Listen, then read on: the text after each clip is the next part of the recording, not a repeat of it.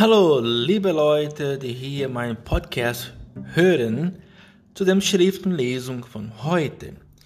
Die Toderweckung des heutigen Evangelium erwähnt Lukas unmittelbar vor der Frage, die Johannes der Teufel an Jesus richtet, ob er der verheißene Messias sei.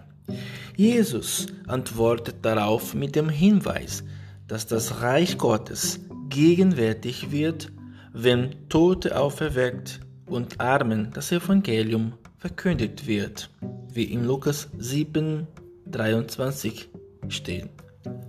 In diesem Zusammenhang fällt auf, dass Jesus nicht den Verstorbenen im Blick hat, sondern es ihm um dessen Mutter geht. Mit ihr hat er Mitleid, denn als alleinstehende Frau war sie armutsgefährdet. Er weckt den Toten auf, um der Mutter ein trauriges Schicksal zu ersparen und setzt dadurch ein Beispiel, dass die frohe Botschaft den Armen verkündet wird.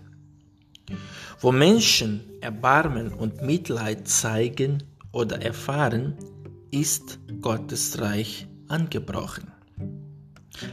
Der heilige Johannes Chrysostomus, den wir heute feiern, hat in seinen zahlreichen Predigten dazu aufgerufen, vor allen Formen der Armut nicht wegzuschauen, sondern Almosen zu geben.